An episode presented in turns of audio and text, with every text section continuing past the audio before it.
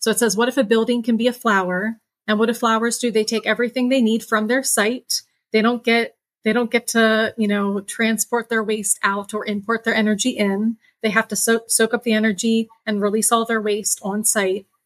And they give back more than they take. So at, at the end of a flower's life cycle, you get seeds. You get multiple seeds. Sometimes you get hundreds of seeds. And those seeds can be planted to make more flowers. And then the, you know, the metaphor goes on and on.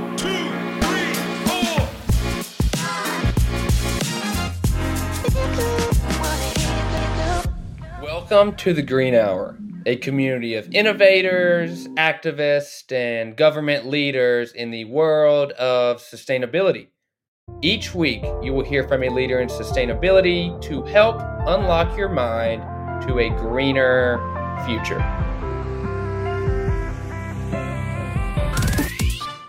Hey guys, I'm Preston Pogue, and on the show today, we're going to talk all about buildings. I know what you're probably thinking. Buildings? Couldn't he pick a more interesting topic? Well, we aren't talking about just any building. We're talking about one of the most sustainable buildings in the world. A building that is regenerative, producing more energy than it takes. This building is the Kendeda Building, a living building on Georgia Tech's campus. It's redefining green standards through the Living Building Challenge certification, producing energy, conserving water, and using reclaimed materials. In this episode, we'll dig into the eco friendly side of timber and learn how salvaged wood brings history to life. And don't miss the scoop on rainwater. It's not just a drop, it's what keeps the building buzzing and those green spaces thriving.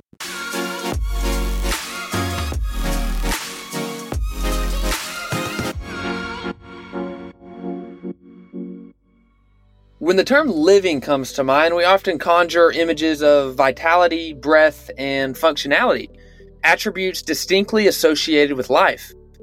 But here's the curveball can a building truly be living? Do bricks and mortar possess life in the same way a plant or an animal does? If you're imagining the 1999 flick Smart House, where technology takes control of a residence, I'm here to debunk that notion. A living building isn't about a tech takeover, it's about regeneration. Think of it as a powerhouse that produces more energy than it consumes, surpassing mere functionality. It's the embodiment of sustainability on steroids. And to earn that living badge, a building has to conquer the Living Building Challenge certification, a stringent assessment. So while it's not AI managed houses, it's an exhilarating leap into a future where structures breathe life into the world rather than just occupying space. So you may be asking, what is a living building certification? It's a rigorous and prestigious green building certification program that goes beyond traditional sustainability standards. Developed by the International Living Future Institute, it sets an exceptionally high bar for buildings to achieve true environmental, social, and economic sustainability. To earn this certification, a building must meet the program's seven performance areas, known as PETALs, which encompass aspects like place, water, energy, health and happiness, materials, equity, and beauty. Notably, this certification demands net positive energy and water usage restriction of harmful chemicals in construction materials, and adherence to social equity principles. A certified project must demonstrate 12 consecutive months of successful operation before being fully recognized as a living building. This certification represents an unyielding commitment to pushing the boundaries of sustainable design and construction, setting new standards for environmentally responsible buildings. Our guest on the Green Hour today knows a thing or two about living buildings. Brooke Vacovsky is the Senior Facilities Manager at the Kendeda Building at Georgia Tech, which stands as one of the only living buildings in the world.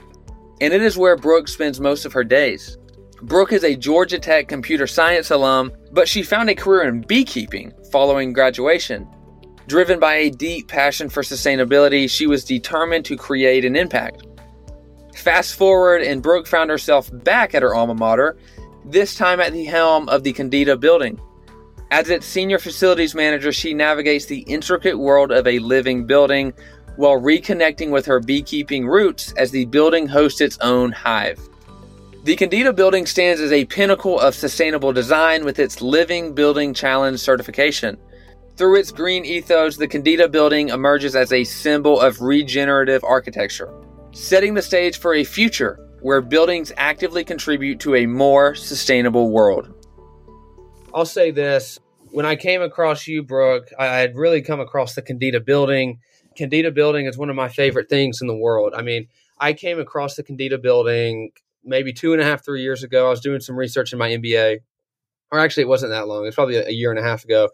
And I was trying to build a sustainability program for the University of Pikeville and, you know, we had a building on campus that was, you know, just sitting there. And I was thinking, well, why can't we build or why can't we restructure this building to hold all of our sustainability classes and we can have, you know, solar panels on the roof. We could have, um, there's a company called AppHarvest that does vertical farming. They do vertical mm-hmm. farming. Um, we could do recycling. We could do all these things.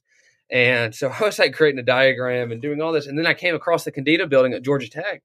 And I'm thinking, you know, I grew up in North Georgia. How have I not heard of this building before? And you know, it's, it's been it's been something that's been of interest to me for a long time.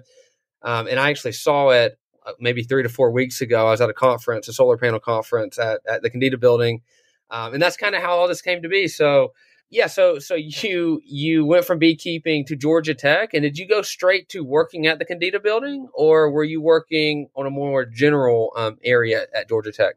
So, um, right out of college, I worked for the Blue Heron Nature Preserve, which is a 30 acre park in the North Buckhead neighborhood of Atlanta. And so I kind of got my experience with facilities management there, um, specifically in the realm of sustainability and in habitat restoration. From there, I did my business full time. Um, from there, just as kind of a side, something to kind of help pay the bills, I worked for a commercial HVAC company. So I actually got to see facilities management, but on the contractor side. So it's kind of interesting to, to see that. Um, and then from there, I applied to jobs, including one at Georgia Tech, working for the Kendeda building. So ended up getting that job, and it was the best thing that's ever happened to me. It's been about three months. So I'm still fairly new. So if I can't answer every question perfectly, I do yeah. apologize. But um, but yeah, so going to school at Georgia Tech and now working here, it feels like I've come full circle and it feels like very completing and now I feel like I can really make a difference at Georgia Tech when you know Georgia Tech made such a difference for me. Um, it feels really nice to be back, and the Kendeda building is extraordinarily special. Um, I tell everyone I can about it. I had a dentist appointment this morning, and I was telling them all about the Kendeda building. I'm like, y'all got to come visit. We got bees on the roof. We got a rooftop garden. We got solar panels. So um, I'm I am like you know one of the biggest fans of this building now um, and actually was when the building first opened um, about four years ago. I actually came here to the grand opening of the building and got a tour and got to see it. So it's um, it's really nice to be here as the facility manager. Um, it's it's fun to be able to you know make a difference in a building that is just so so important. Yeah, I mean it's the work that you're doing. I mean, I from research I could see you know some of the different things, but when you're actually there in person, and seeing everything, it, it's a completely different feeling. And I mean, just just going to the bathroom, I remember everything that's discarded at the building is not it does not leave the building it goes back right? So so the uh, the sinks where you wash your hands the water goes back into the garden or the toilets right? It, the water goes back into to something which is which is really interesting. And you know i try to i try to explain the Kendeda building to people all the time and i'm like yeah this building uh, I, I, went and washed my hands, and the water, you know, it, it's all circular. It went all the way back into the garden. But I never can do a very good job explaining it because it's so dense. It's such a dense topic, and the building has so many different features. But if you could provide an overview of the Kendeda building, which I, I think the the overall um, name is the Kendeda Building for Innovative Sustainable Design. Mm-hmm. Um, but if you could give an overview of the building and its significance as a regenerative building. Yes. So this is the Kendeda Building for Innovative Sustainable Design. You got that right. And it is on the uh, on Georgia Tech's campus. Uh, for anyone wanting to visit, it's at the intersection of First Drive and State Street. And it is a, I would say it's a small to medium sized building. It is a, um, it is an academic building, so it's primarily a classroom, class lab space for Georgia Tech. So professors can uh, reserve the space for a semester or for a one day course or whatever they happen to be doing. Um, and then from there, we can actually open it up to reservations for conferences or for events or, um, you know, solar policy panels or, you know, we had, um, we had uh, Senator Ossoff here uh, just on Monday uh, doing a hydrogen fuel um, roundtable discussion here at the building. So, um, so it really is a mixed use building, and pri- primarily it is an interdisciplinary building, meaning it's not just for architecture students, it's not just for earth and atmospheric science students, it's not meant for you know some buildings on campuses like the College of Computing building or the architecture building. This is really meant to be interdisciplinary because we want to get as many students through this building as we possibly can. And um, one of the main ways we do that is through our auditorium. So our auditorium seats about 174 people.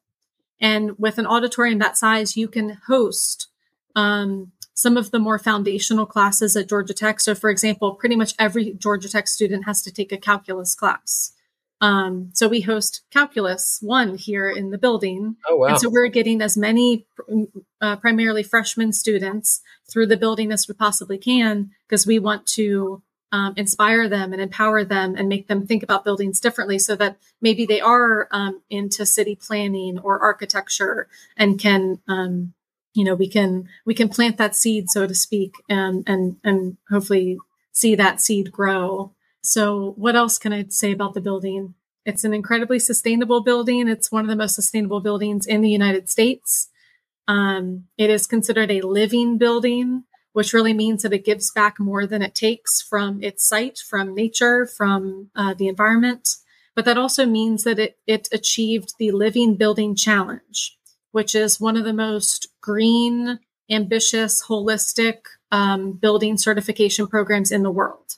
So if you've heard about LEED certified buildings, um, there's LEED Platinum, which is like the top level LEED uh, certified building. And then the Living Building Challenge is leagues above that as far as its kind of measurements and protocols for what creates a, what actually defines a sustainable building. And the best way I can say that is that other certification programs want buildings to be less bad. The Living Building Challenge says, what if we can make a building that's good, that actually gives back more than it takes? And um, I really like this program because it uses the metaphor of a flower and they give back more than they take. So at, at the end of a flower's life cycle, you get seeds, you get multiple seeds. Sometimes you get hundreds of seeds and those seeds can be planted to make more flowers. And then the, you know, the metaphor goes on and on. So that's the, um, that's the best kind of overview I think I can give of the Kendeda building and the living building challenge. Yeah, so I, and I might be getting this wrong, but I think I think there's less than hundred living buildings in the world and I don't know what the number is in the U.S., but there's not there's not a whole lot. So the Kendeda Building is one of the only one of the only um, living buildings. I'm proud as a Georgia citizen to say that we have one in the state, and it's a really really cool, really cool space. And you know, going back to, I mean, I didn't know that the building wasn't designated just to one subject matter, mm-hmm. but that's very interesting that that they open it up to all disciplines uh, because you might have computer science students, you know, like yourself, that come into the Kendeda building, and that might be their their moment of change in their mind yeah. of saying, okay, sustainability, I can use my skill set and I can do good things for the world. Um, and I think I think for a lot of people that is there there is that specific time where that happens, like we talked about. So if we're talking more into the specific features of the building, you know, we talked about you know going in the bathroom, washing your hands, and the water going back into the garden. But could you discuss, you know, some of the building's features such as, you know, net positive energy and water, the use of salvage materials, and just the overall design, I guess I would say.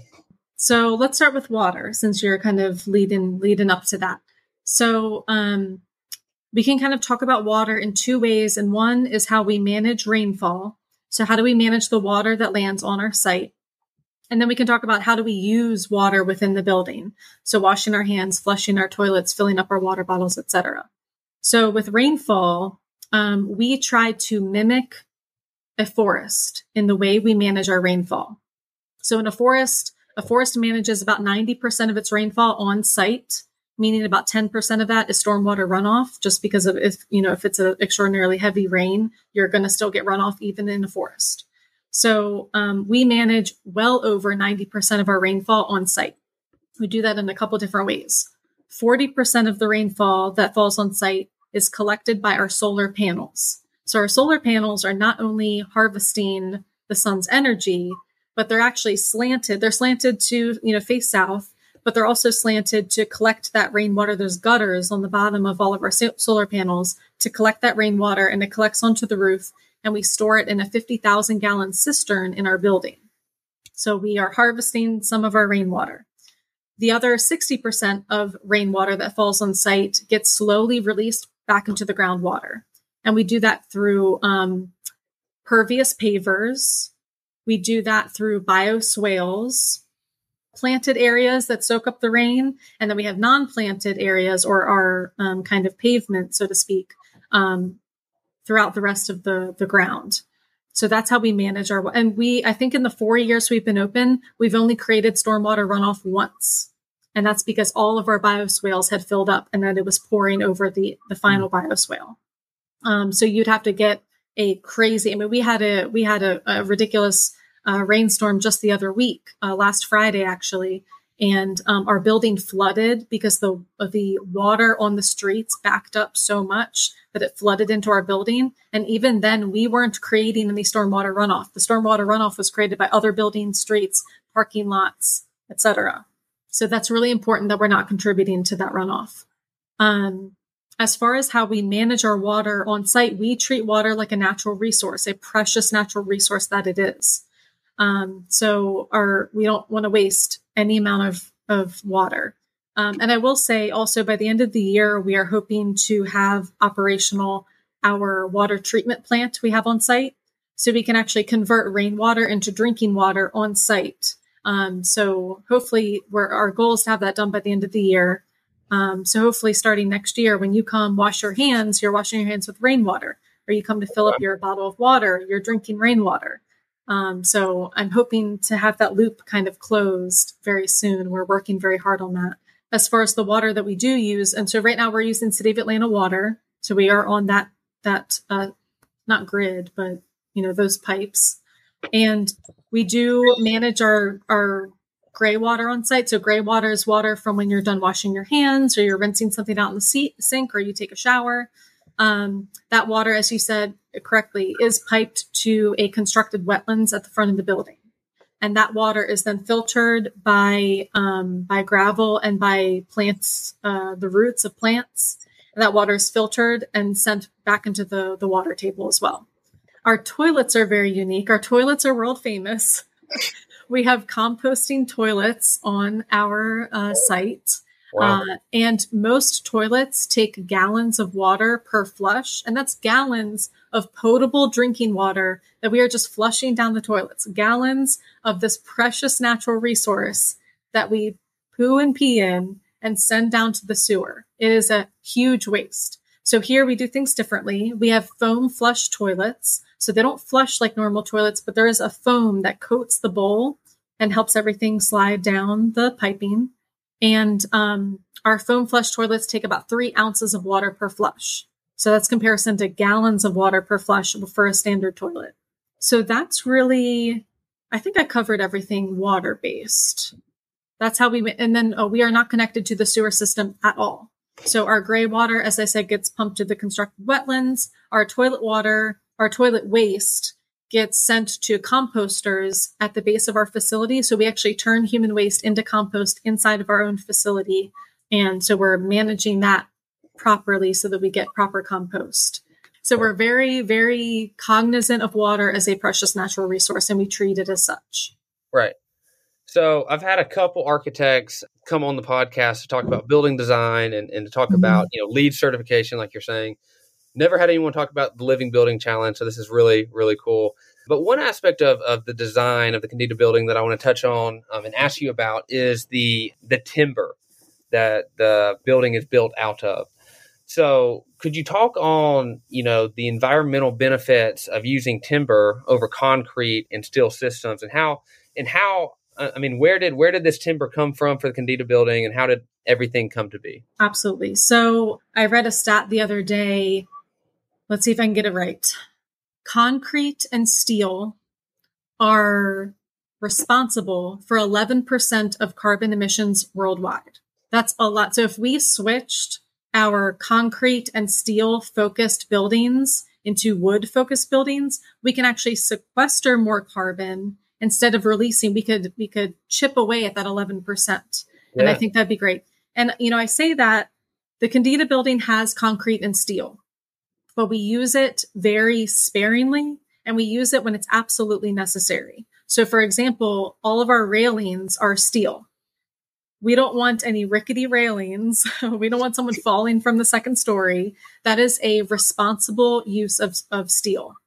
Another example, we have concrete floors. Concrete floors are very durable, but another reason we used it uh, is for its thermal properties. So actually hidden within the concrete slabs of the flooring are pipes that coil back and forth and during a really hot day, we can pump cold water through those pipes. The concrete absorbs the coolness very, very well and can release that or really absorb the heat around it very efficiently. So we are using um, concrete in a very uh, mindful way. We're not using concrete beams. We're not using steel beams. Um, we use wood. And wood is great as a building material because you are storing carbon by using it in your building materials. So a tree throughout its lifetime sequesters carbon dioxide from the atmosphere and uses that carbon to grow. When you cut down and use that wood, you prevent it from decaying. And when it decays, that's when it releases the carbon back into the atmosphere.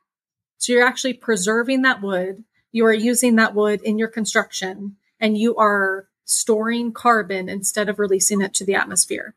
And actually, a great example of this are our stair treads um, at the Kendeda building. We actually, so one of the oldest, or I'm sorry, the original oldest building on Georgia Tech's campus is called Tech Tower.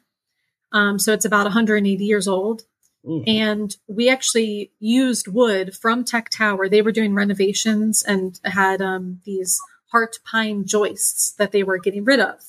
And someone had the you know, the bright idea to s- set them aside in case someone wanted to use them. And we said we absolutely wanted to use them. We turned them into stair treads. So that wood is already 180 years old, and we're going to have it for another maybe 180 years old, 180 years. So that's wood that's storing carbon for hundreds of years instead of it released into the atmosphere and instead of using concrete or steel or another carbon intensive material. So that is why, um, so we have a mass timber construction. That's what it's called. So all of our structural components are not all, most of our structural components are made of wood. The wood was most of the wood, most of the new lumber that we used for our structural components of our building um, came from either Alabama or Louisiana. So they're local. They were also from, from sites that were F let me see, FSC certified, the Forestry Stewardship Council. I think that's what it stands for. But it's all about um, sustainably uh, raising trees and harvesting them to use them for lumber in construction. So it's a very high standard of wood that you're using in your building. And a lot of the other wood that we have here is salvage. So I mentioned the stair treads coming from Tech Tower. Uh, we also our ramp, our kind of central ramp of our of our building um, that wood came from a church that had to be taken down on Tech's campus. So that was came from local salvage means.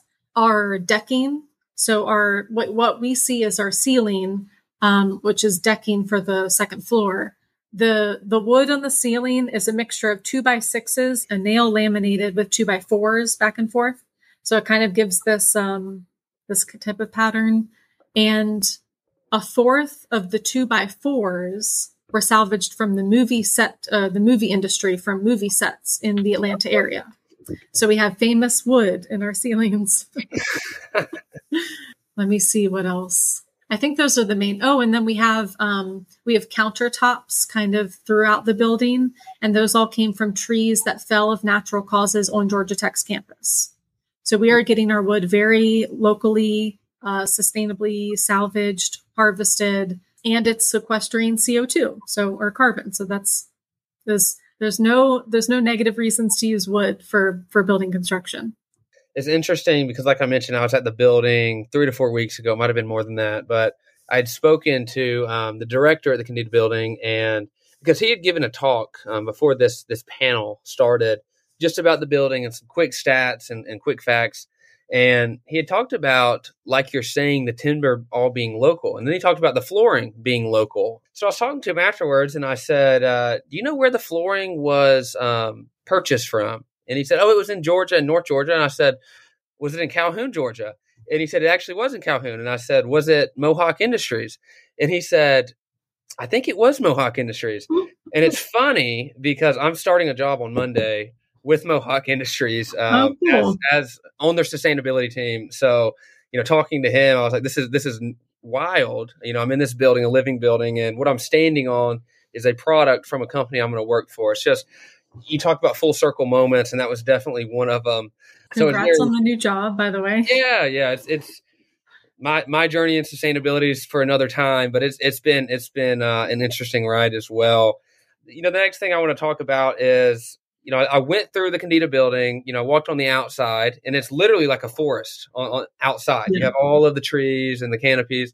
And the inside, I walked all the way through and, and kind of gave myself a tour looking into the different classrooms, but I couldn't get on the rooftop. And um, I wanted to ask you, you know, what is on the rooftop? Do you have bees on the rooftop? We do. We have honeybees on the roof. We have a rooftop garden. We have blueberry bushes, strawberry plants. We have one corner of the the rooftop garden that's dedicated for a seasonal planting, so it rotates every season. Right now we have okra and eggplant and kale and tomatoes and lots and lots of herbs. And actually, I have a um, so I'm a facilities manager, so that's my primary job, and I work with other facility managers in Georgia Tech.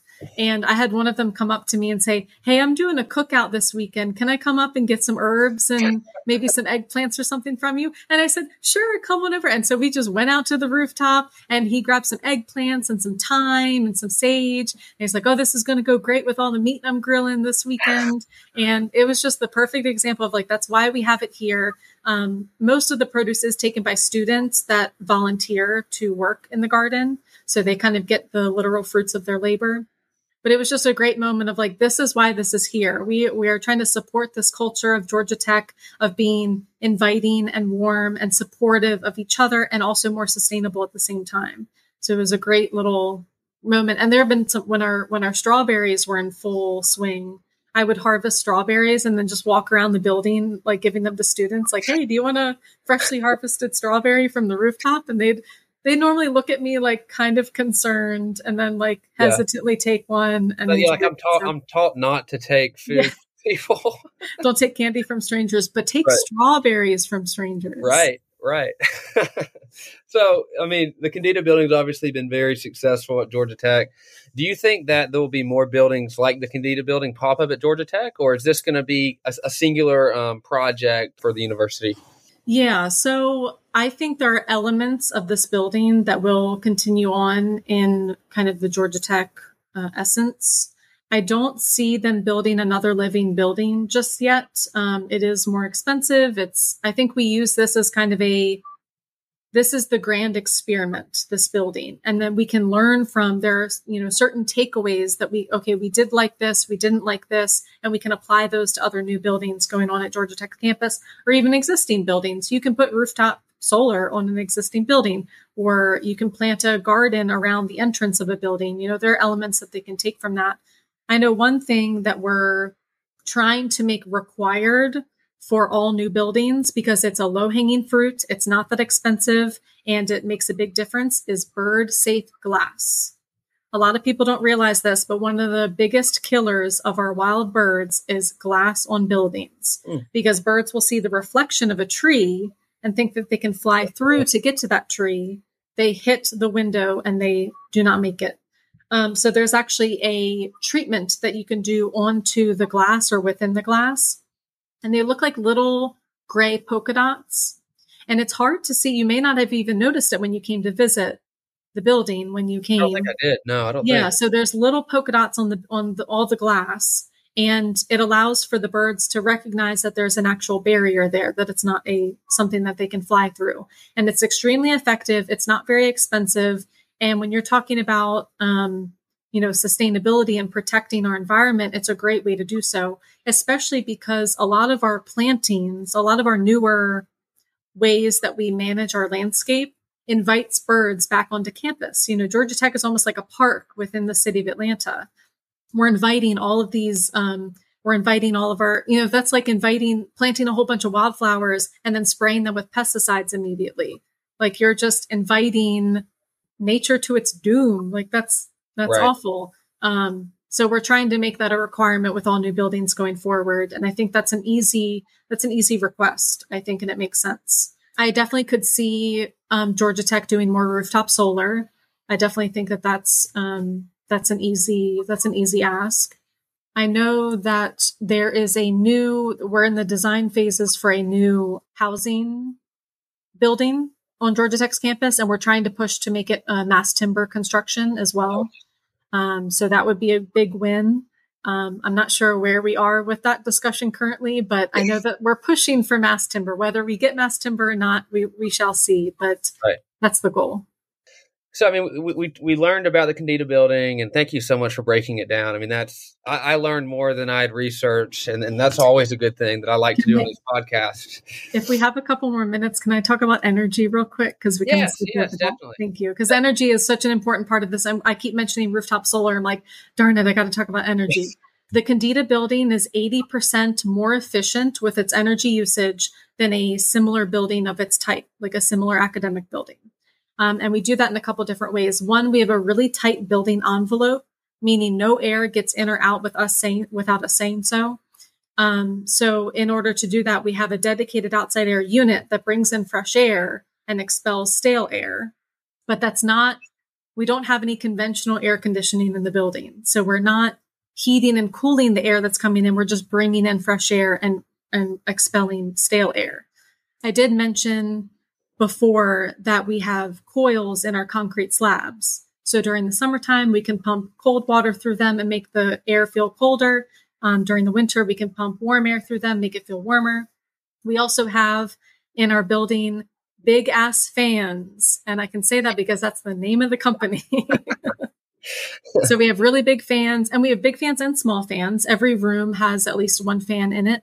Um, and that can help move the hot air from your body to make you feel colder without actually making the air any colder. So we actually keep the temperature in the building set to 78 during the summer and 68 during the winter. 78, I think most people would think, man, if my house at home was 78, I would be melting. That would be awful. But it actually feels really comfortable in this building um, because of our thermal um, exchanges instead of, you know, forced air heating and cooling.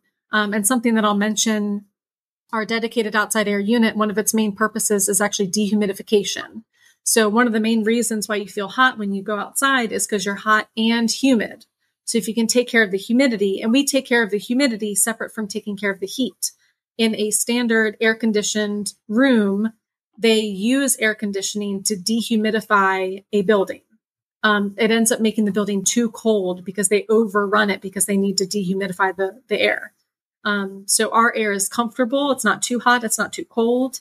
Um, it's also been de- dehumidified. I think we have a relative humidity at about 50 or 55%, which is very comfortable. So that being said, we have a very, we also have all LED lighting in the building. So that's an easy way to save on electricity. So we have a very efficient building. And then we put a massive solar array on the roof of our building. That's uh, 917 panels. And um, that gets us to well over 100%, 100% energy generated versus what we use. And for the Living Building Challenge, we had to be 105% energy net positive.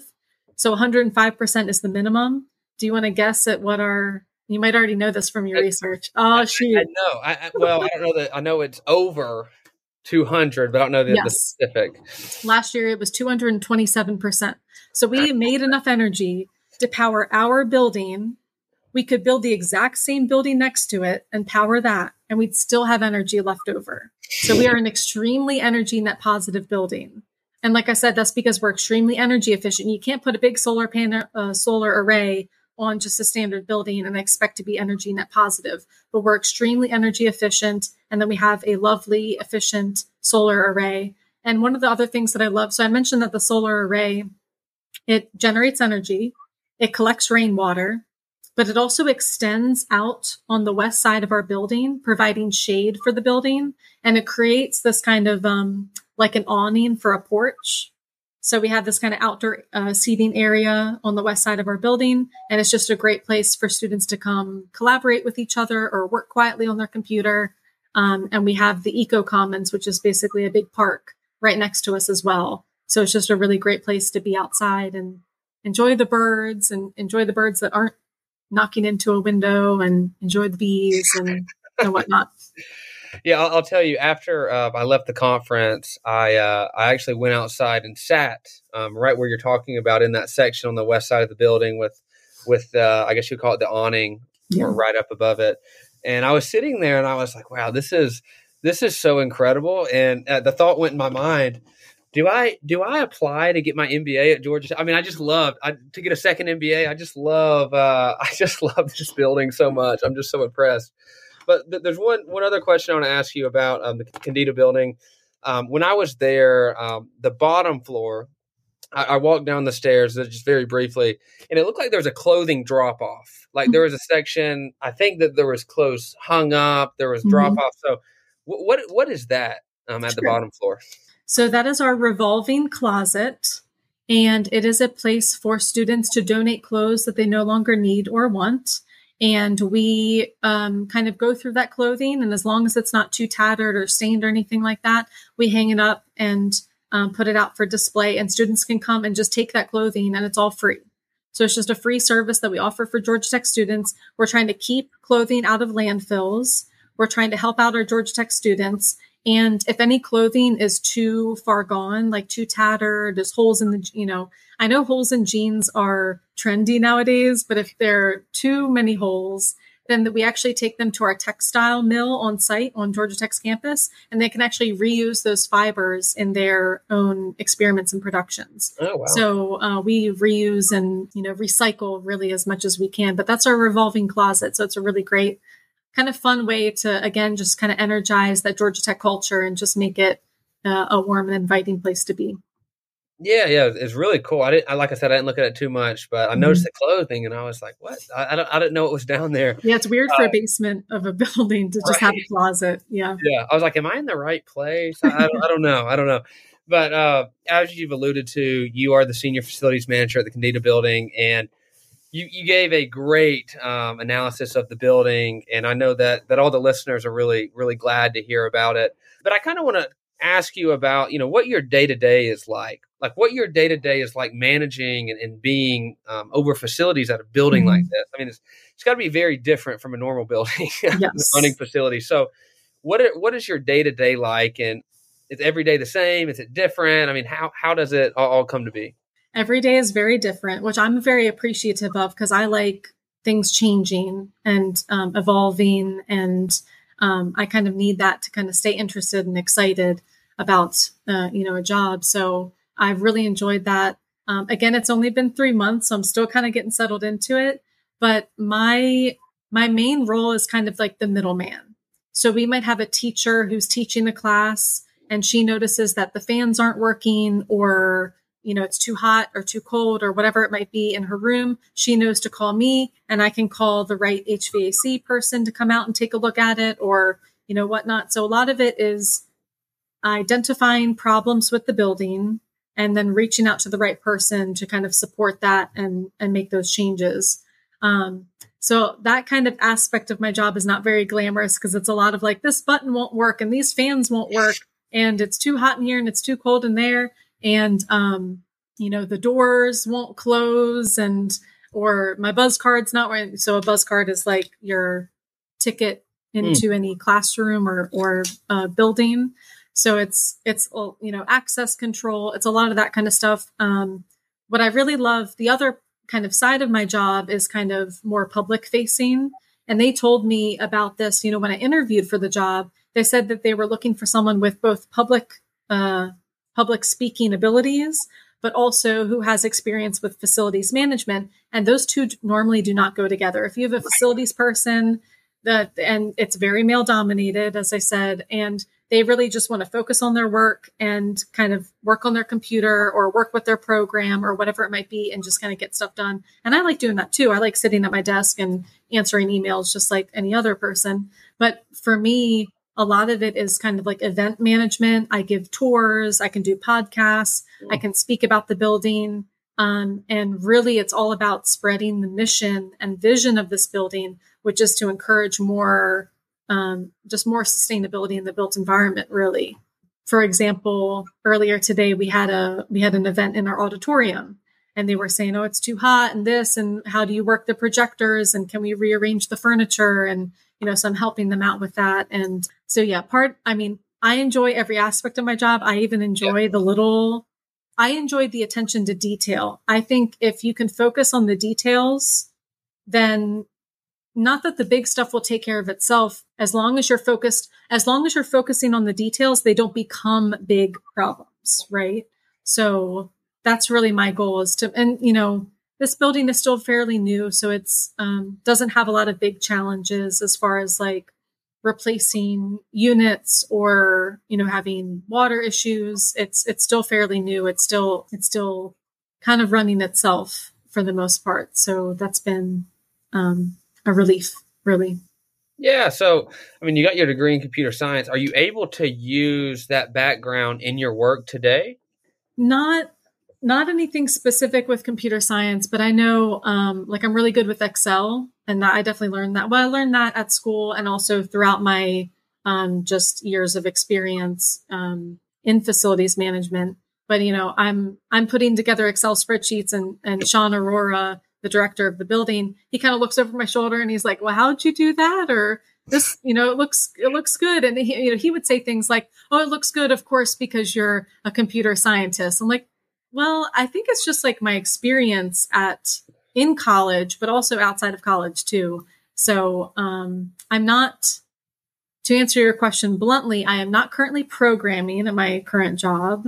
Um, I mean, if someone had an issue, I'd be happy to look at it. So, you know, if someone has an issue with their computer or something, I'm I'm always happy to take a look at it and see what Google says. Yeah, I think it's funny. I, I love Microsoft Excel too, and all the all the jobs that I've had all through college, you had to use it, know how to use it. Yeah. And I love the memes. Uh, I see the memes all the time that say the world's financial system is is all based on Microsoft Excel, and yeah. hopefully it doesn't crash because then we're all doomed. but it's a great tool. It's a great tool and a great thing to know. Um, so the, the final question I want to ask you, um, as far as, as, as your position, is um, you started three months ago. So th- this might be hard to answer, but I, I, I want to ask you what your vision is, um, what, what, your vision for the future is for your position and for the Kendeda building in general, what you want to accomplish. Um, and obviously, you, you took the job and you have a passion for facilities management, you have a passion for sustainability, but I'm guessing you have a um, overarching goal in mind as well. So, um, if you do, could you could you talk about that and uh, um, anything, anything? It could be yeah. anything. Sure. Um, I don't know if I've really been thinking long term just yet, but I do know that even even the Kendeda building, one of the most sustainable buildings in the United States, it still is not is not perfect and we can make improvements. And so, for example, one of them, we have a lot of events here. We have events probably at least a couple times a week. And a lot of those events serve food. And so we require um, any food being served to be served in either reusable dishware, uh, served with compostable, um, you know, plates and cutlery and things, or at the very least to be um, served in recyclable, uh, you know, cups and materials. So we're already doing a lot in that way, but we can do more. So, for example, one of the uh, projects that I'm overseeing right now is we're trying to install a dishwasher at the Kendeda building. So we have a catering kitchen on the first floor, and right now it just has like a fridge and a sink and some, you know, countertop space. So we're trying to install a commercial grade dishwasher, and then we'd actually buy reusable dishware and we can actually serve those. We can use those in serving of food for events. So any event maybe 50 people and under, we can use our reusable dishwasher, uh, re- reusable dishware and send it through our dishwasher and actually be able so i'm actually i'm quite an expert on dishwashers. Oh. so i've done way i know way too much about dishwashers. Um, but uh, but that's another so even one of the most sustainable buildings in the world still can make improvements to be more sustainable. So that's that's kind of an example of something where we're we're trying to go even better. And then um, my next kind of and again, this isn't super long term, but my next goal is to get that rainwater to drinking water system up and running. It technically works, but we are currently waiting on City of Atlanta approval. City of Atlanta is actually meeting about it in August. So we are on their we're on their agenda for their council meeting in August, and hopefully they will approve the exception for us to use our own water treatment facility on site and then we can actually start using our drinking or using our rainwater. And uh, so I'm really excited to see that up and running and to see that actually be fruitful. Um, so those are a couple things that I have on my radar, kind of in the works. Yeah. that's one thing I was going to ask you. You mentioned dishwasher. Um, if if that passes with the city of Atlanta, I guess you would use the rainwater for that as well. Rainwater yeah. would be for everything. Yeah. yeah. Wow. Which would be really, really amazing. I mean, I, yeah. I can't wait to drink rainwater. I don't know why that excites me so much, but it really does. Yeah. I mean, growing up, you, you go outside and you're trying to catch water in your mouth and, yeah. and rain, but actually having a cup of it would be like, wow, I mean, this is, yeah. this is very, very cool. So, uh, Brooke, the last last segment I do on every podcast is advice and final questions. And this is a lot, a lot of these questions might be generic, but um, I asked similar questions to all guests because I want the listeners to understand that a lot of the guests have the same answers. Mm-hmm. And um, especially when I ask specific questions on sustainability. You know, the second segment we talked about was the Kendeda building, the living building. So a lot of people, I mean, I want to take a group. I, I, lead like a nonprofit conservation group in Atlanta with young people. And one of the things I want to do is tour the Kendeda building and bring people so they can see it. So, can anyone tour the Kendeda building? Um, and what is what is the scheduling like? Sure. So this building is open to the public Monday through Friday, 7 a.m. to 10 p.m. Mm. So um, that's another way that we just want to get as many people in the building as possible to inspire and empower them. Uh, we also do guided tours.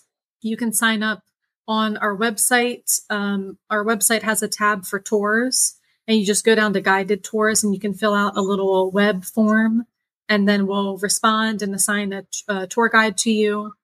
Um, so anyone can do that. Groups, you know, I've I've done tours for two people before. I've done tours for thirty people before. We try to keep them at about twenty five people or less. We've done. I've done. Um, I've worked with elementary school students, middle school students, high school students, adults. Um, so we really, again, it's all about getting as many people to know about this building as we possibly can, and just to inspire them. Yeah, it's great. It's great. Um, so, final two questions. You know, what is your advice to those listeners who might have that same mindset and are thinking, "Wow, I, I really want to do work that's beneficial to the world, yeah. um, and that's really going to make a difference." Um, you know, your advice to those people who might want to start a career in sustainability.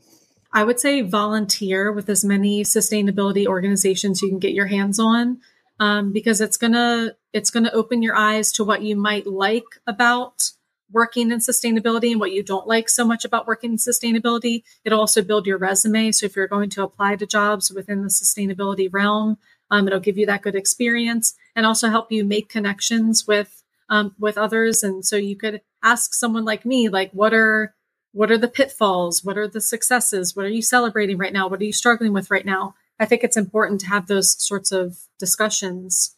And um, and I think the best advice is to be open minded to try new experiences go travel. I think traveling is a great way to i completely agree with that is a great way to open your mind. But yeah i think volunteering and just just getting involved getting your feet wet and really getting a sense for what the reality of working in sustainability is like. For me volunteering that's honestly what led me to a job in sustainability. So right, yeah. right on track with what you're saying is, is what I've experienced in my own life. Um, so final question, I ask everyone this question on the show and, and it's very generic, but why is sustainability important? I think it kind of goes back to what I was talking about when we were first talking about buildings. A lot of buildings that are marketed as sustainable are just less bad buildings.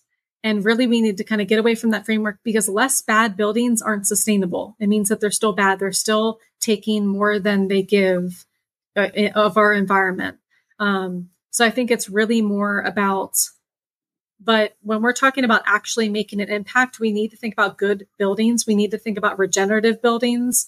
Um, sometimes sustainability is not enough, and you really have to go further than that. Hmm. So sustainability is important but it's really important to think well what can i do that's even more sustainable that's even beyond sustainable that actually goes into regenerative um, systems? Right. Well uh, brooke thank you so much for coming on the green hour. It's, it's been so much fun learning about about living buildings and about your work that you're doing at the Kendeda building. So i can't thank you enough for coming on and hopefully here um, in the next year I, will bring a group to the Kendeda building on a tour. You are more than welcome. We'd be happy to have you